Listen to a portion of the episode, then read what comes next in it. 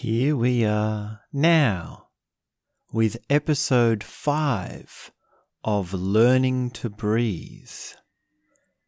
Today I'd like to talk about underwater breathing. And also, I'd like to talk about smoking. Underwater breathing is a whole world of techniques that can open up how it feels to be in your body.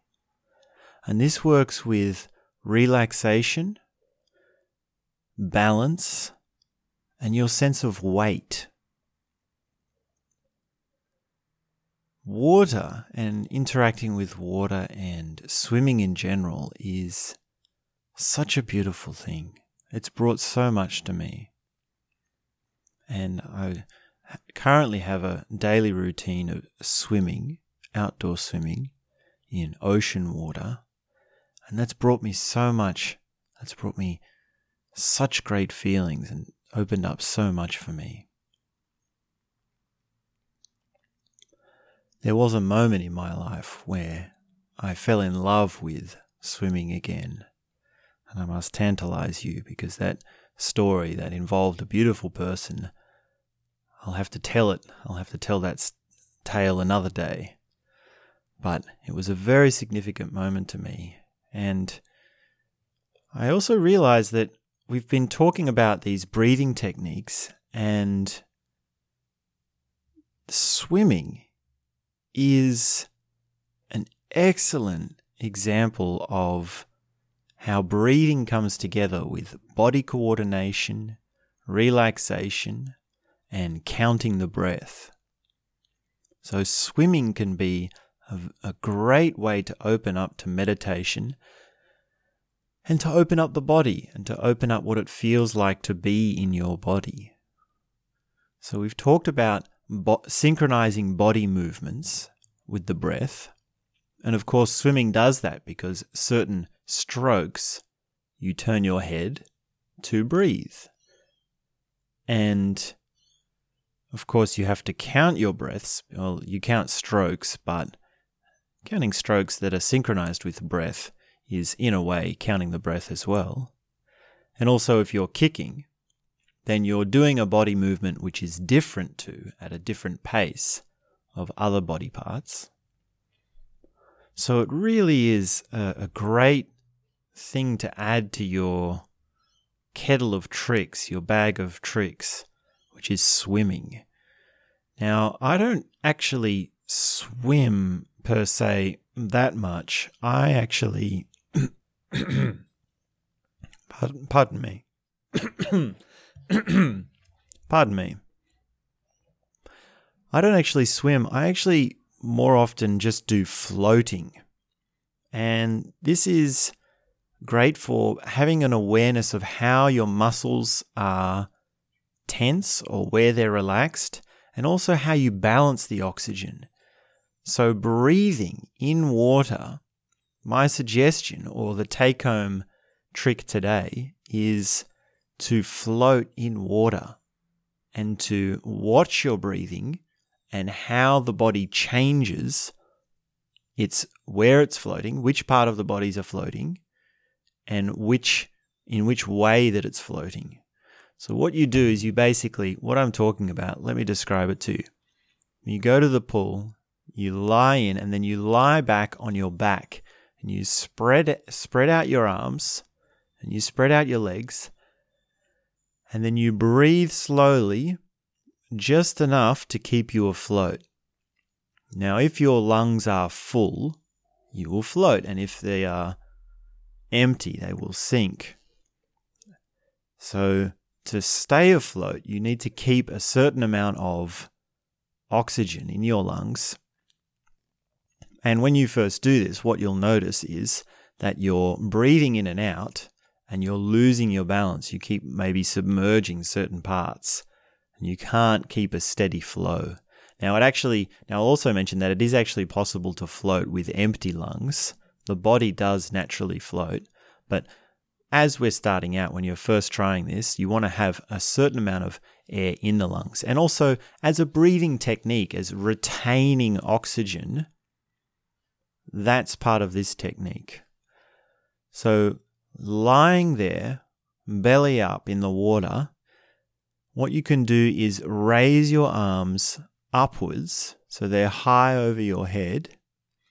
And this position of having the arms up will expand the lungs, it'll open your rib cage.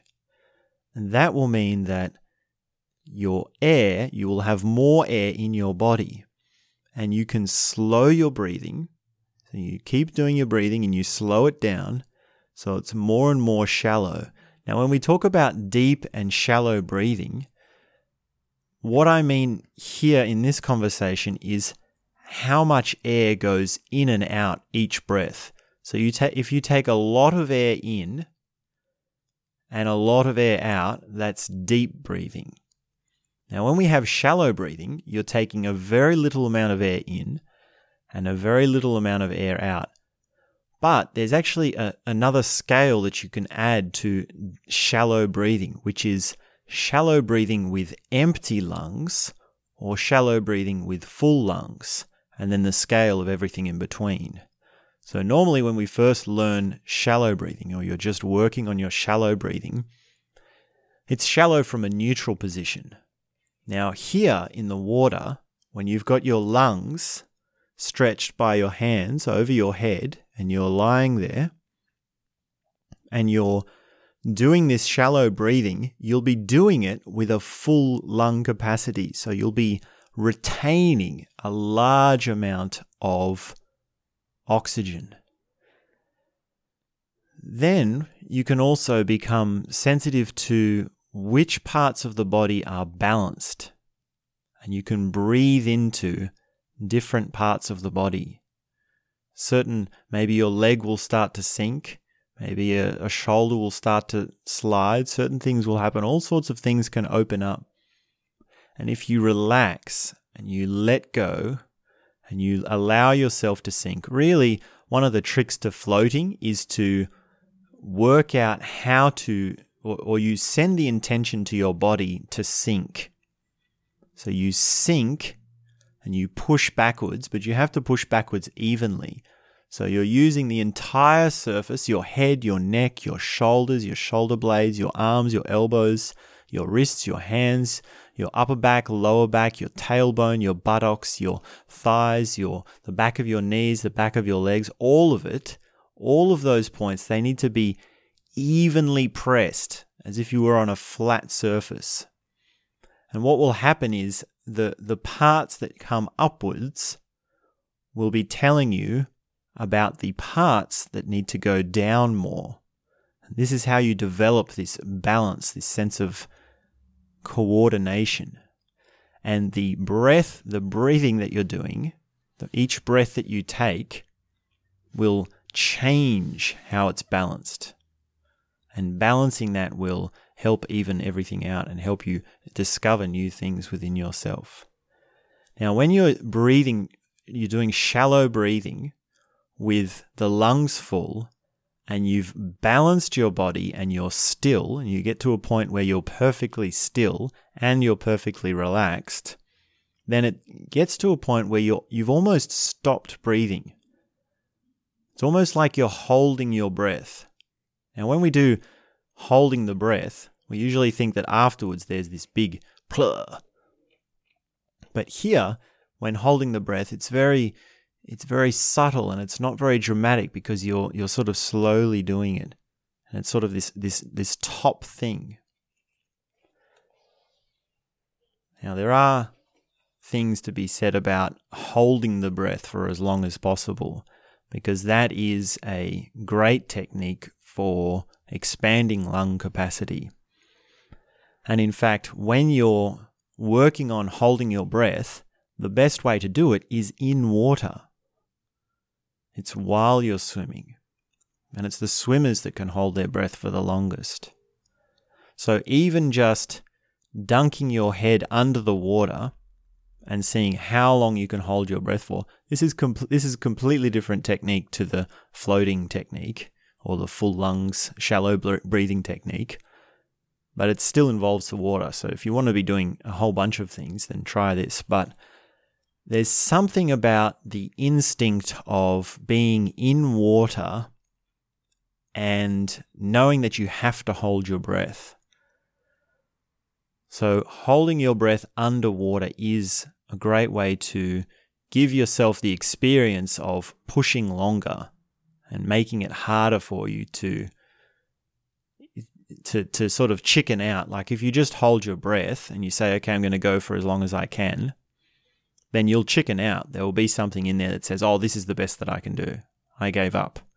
That's my personal best." But you'll find, well, actually, you can hold your breath for longer if you're doing it in water. And of course, there was this famous stunt artist, Houdini, who he was popular in, uh, in like the 1890s or something, long time ago. But he had this stunt of going into the milk tub or the, the whatever, the can, some sort of device which was big enough to hold him and all this water, and he'd hold his breath, and he was chained up or he was in locks. And it was a very engaging act because he would tell the audience to say, You hold your breath when I take a breath. And he'd go in, and everyone would be there going purple in the face and then many you know maybe a whole minute or a minute and a half would pass and everyone's lost their breath and they think well he's dead. He's drowning in there. And then he would burst out. Of course he could hold his breath for 3 minutes or something. So much longer. And he'd trained for it so much longer than you and me. And then of course since then there's been lots many different versions of that stunt as pioneered by Houdini. Like there's one where you you actually see the person in there and it's a glass cage others where it's upside down others where you where they're in certain chain like some of them have very elaborate chain configurations or different locks. Like I've seen one where they have a lock and there are 30 keys but only one of those keys opens the lock something like that. So there's a whole range of different variations on that trick, but that as a technique for Houdini, like how did he feel? What sort of kick did he get out of it? What sort of adrenaline did he get out of it? And it comes back to performance complex or the performance skills of remaining calm in a high pressure situation. And that's what gives a good feeling. If he can relax his muscles and he can be calm and not stress out, because of course, if you stress out, then your muscles tense and that uses more oxygen. So you're going to choke quicker. So you have to stay relaxed. But that whole thing of, oh, you have to stay relaxed is, is the whole trip. So, yeah, I thought I'd share a few words about Houdini because what a what a guy, what an amazing guy to have come up with that. I guess he's famous for for creating something that is so engaging, such an uh, engaging performance. Now there is also things to be said about breathing out underwater. So when you swim, you breathe out underwater and even that in itself for some people is a goes against something of an instinct and I've seen these tank divers where they go in at very high pressure depths in tanks and they're actually going in at the bottom and then they make their way upwards through the tank. So the, the curious thing about this is that because of the change in the water pressure, the lung pressure, the air pressure in the lungs changes. So they actually have to breathe out at certain points to stop their lungs from bursting. I'm talking depths of like 30 meters, 40 meters, this sort of thing. And some of the scuba divers train for this sort of thing in case something goes wrong, or depth, depth, deep divers do this. Depth divers, those ones with have the which have these long fins and they're really going deep. So deep diving and breathing. So you, you're holding your breath for a long time and you're also breathing out as you go up towards the surface. That is something that can give you a kick. That that's a development of the nervous system, of blood pressure, of respiratory system ability. So these people, these athletes, I guess you can call them, or performers, have a really high quality of relaxation and a really good blood flow and, and what it feels like. This is what it all comes back to is what it feels like to be in their body. What would it feel like to be one of these people? And they feel pretty good. They feel pretty amazing. And we can do just a little bit of that. We can just have our sample of it. And another thing I'll mention quickly about breathing out underwater, if you're just blowing bubbles, now there's there's this curious thing about relaxing the face. And you can get a relaxation in your nasal, under your eyes and your nose by breathing out your nose underwater.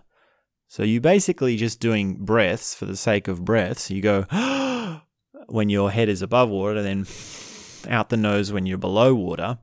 But when you blow, it's like blowing your nose, and you'll feel your sort of ch- your inner cheeks puff out.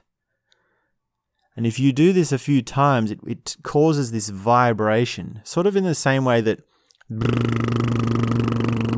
that sort of raspberry vibrates the tongue and the lips and the jaw.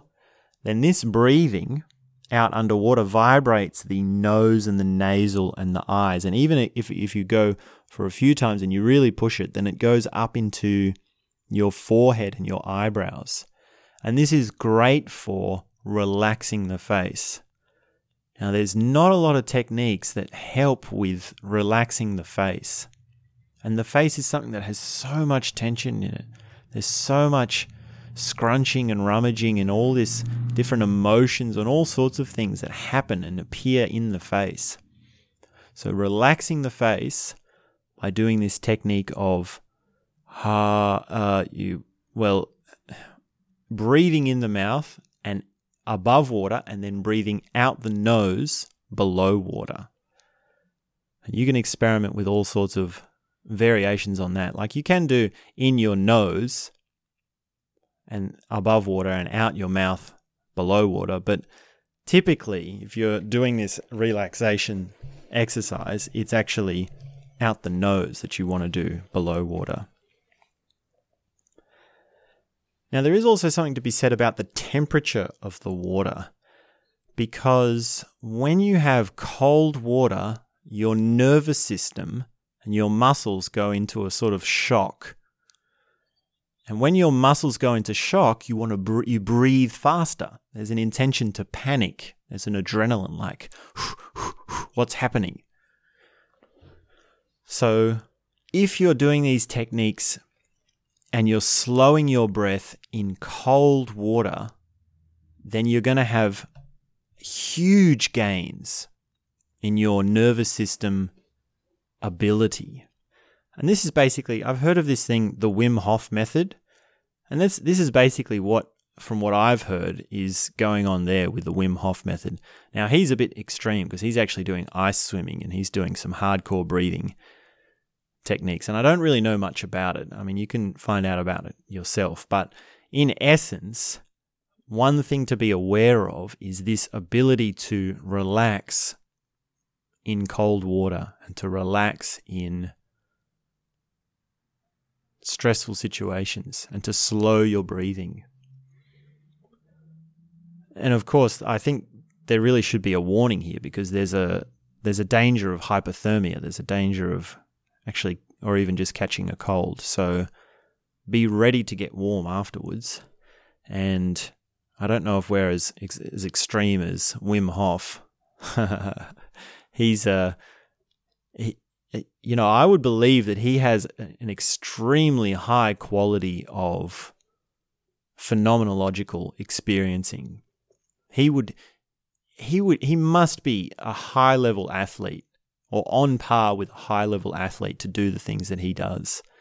And we, well, I guess you and me, we're just the the samplers, we're the experimenters.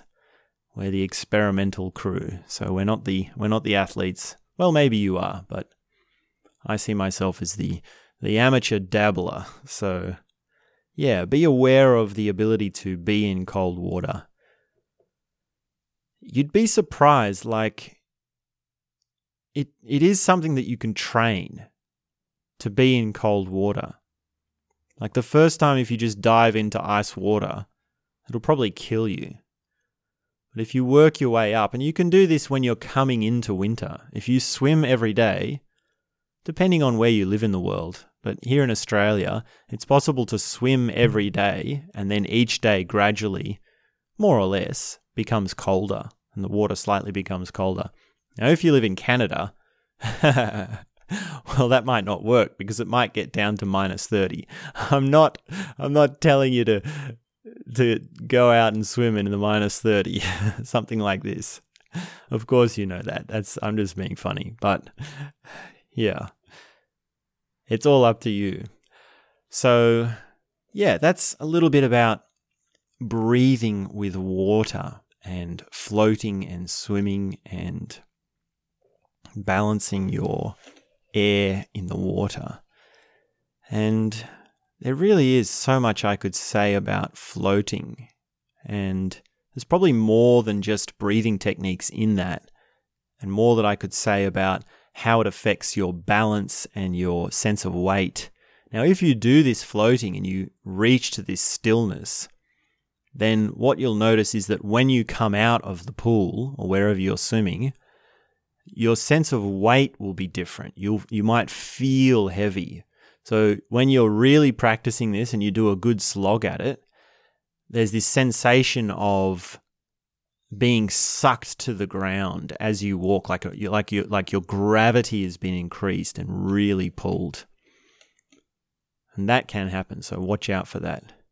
And then actually, there's more to this because there's an after effect of the shallow breathing with full lungs. And this is something to watch out for as well. When you do shallow breathing, which is small breaths, with a large lung capacity, with full lungs, as you're doing when you're floating in the pool, then that will later have an overcorrection.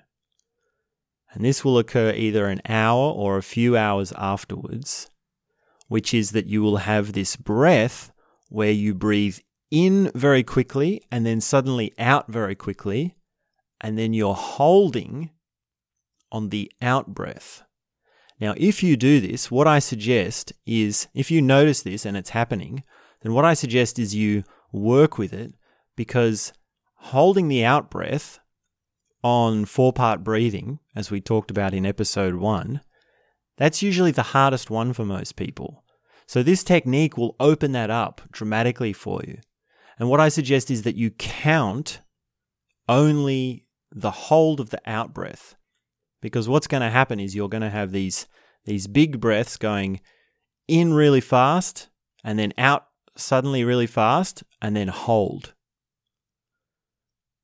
And you'll notice actually that in that, when you're doing it naturally, it's actually a very small, slow in breath. So there's a leakage there where it appears to be a hold on the out breath. And you can stop that leakage and work on the hold of the out breath. Now, this is great for stillness. This is great for your emotional body. Because when you breathe out, that's your little death. That's your deep silence. So the ability to have a very solid, long hold on the out breath, on the empty lungs, is a great thing for opening up your breathing capacity. So go to the pool, float there with full lungs and shallow breathing, and then expect after an hour or so you, you probably you basically have to meditate or lie down to notice this if you're being active with your body or you're doing something active with your body then it, then the effect won't take as much because your lungs will be putting their energies towards the movement of your body if you're working or you're doing whatever with your body so be still and you can do something that's you know mentally cha- challenging or you can do something that's more of the mind. And when it comes along, notice that you've got this sudden in breath, sudden out breath, and then a hold on the long, empty breath.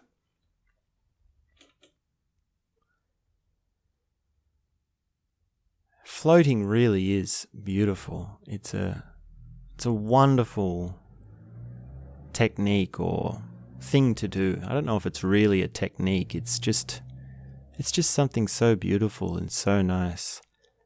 And if you come down to my local, you could probably see me there, stretched out like a starfish.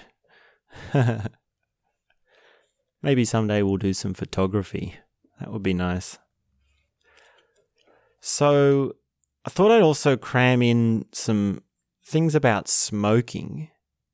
Now, it might seem a bit strange to talk about smoking with learning to breathe, but you notice there's one thing about the smoker, which is this idea of the habit. Now, a smoker who smokes regularly, look at what they're exactly doing. They're walking out of the office, going downstairs, and they're doing this fiddly process with their hands, and then they're concentrating on their breathing, or they're doing a specific kind of altered breathing. It's different breathing to their normal breathing. And they're doing this a few, for a few minutes, multiple times a day. Now, I don't, I don't condone this. I don't condone smoking. Well, what what can I say about smoking? I mean, I've smoked for years, and I'm I'm not smoking at the moment, but really, I can't say there's anything. It, I mean, it's it's tricky for me because there's nothing wrong with smoking, really. If you want to smoke, then you can smoke. There's no problem with it. I mean, who's to stop you, and why shouldn't you? If you enjoy it, sure, it's it's bad for your health and all that, but who am I to tell you what to do with? Well, we're sitting here talking about breathing techniques, and you'd think that I'm trying to say things about your health, but no, it's it's up to you. I'm trying to empower you to make your decisions and and really there is something to be gained from smoking.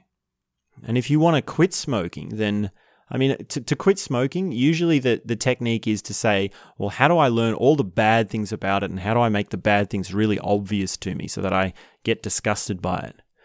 But another way to go about quitting smoking is to say, well, what are the good things I get from it? What do I like from it? What is there to be gained from it? And if you've never had a cigarette in your life, you've never had that experience, then, well, maybe you don't need to. I don't know. Have you missed life if you've never smoked?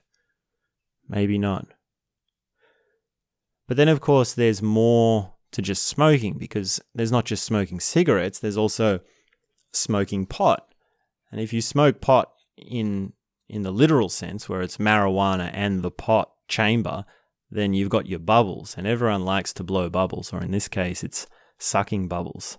So there's something very novel about smoking pot. And marijuana is, you know, there's a revolution happening at the moment about the use of marijuana for medicinal purposes or for all sorts of different purposes. So this culture of, oh, smoking pot is bad is changing. And that's not to downplay the problems of addiction and what it can do to your mind and your your emotional life and your motivation. So I by no means advocate the use of pot, but I also don't advocate against it.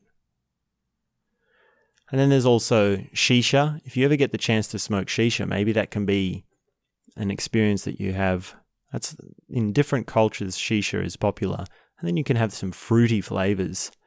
And shisha can change your sense of taste and I don't know if it's for the better or worse, but it just changes your sense of taste because they're flavored smoking devices. And now we sort of move, when we talk about smoking, we also move into things like incense. So if you're doing a certain meditation course, or you're doing certain meditative practices, then incense can be used to work with that. If you're doing certain journal writing, if you're doing shadow work where you're doing journal writing and you're going back to a certain point in your life, then incense can be used to stir certain memories and also smells more generally. If you want to access a memory, find the smell of the time in that life. And now, this brings me on to aromatherapy. Now, aromatherapy is such a huge subject. We really should dedicate an entire episode to it in itself. And I don't really know that much about it. But basically, aromatherapy is this idea of changing your state or your mood or your mind or whatever it is that's in you through the nose sense. It's through the respiratory system and through the, the sense of smell. And there are aromatherapy products which are designed for all sorts of things. Some of them help you sleep, some of them help you wake up, some of them are for relaxing, some are for the energy body, some are from the emotional body, some are for certain meditative practices, some are for certain diet things. So there's a whole world of aromatherapy techniques and things that are used for smelling and breathing. And probably a nice little thing to add is just have a smell every now and then. Come back to the sense of smell. It's a neglected sense. It doesn't get used consciously enough. So have a habit, make yourself a habit of when there's something that smells nice around, just stop and take a big breath in the nose. Just, ah, smell those roses, baby. Wow. Or just wake up and smell the fresh air. Wake up and smell the sea air, that salty sea air. Now, depending on which city you're in, If you live in India, you might not have much fresh air around. If you live in a big city like to- Tokyo or you New York, you Nork, then it might be that there isn't a chance to have much beautiful smells like that, and you need to get out in nature more. Buy yourself a air purifier. Put it in your room. That's important. So that's some things to do with smoking and your sense of smell. And I think that probably covers enough for today. Are you feeling like going for a swim? Do you want to test this out? What's stopping you from going for a swim today?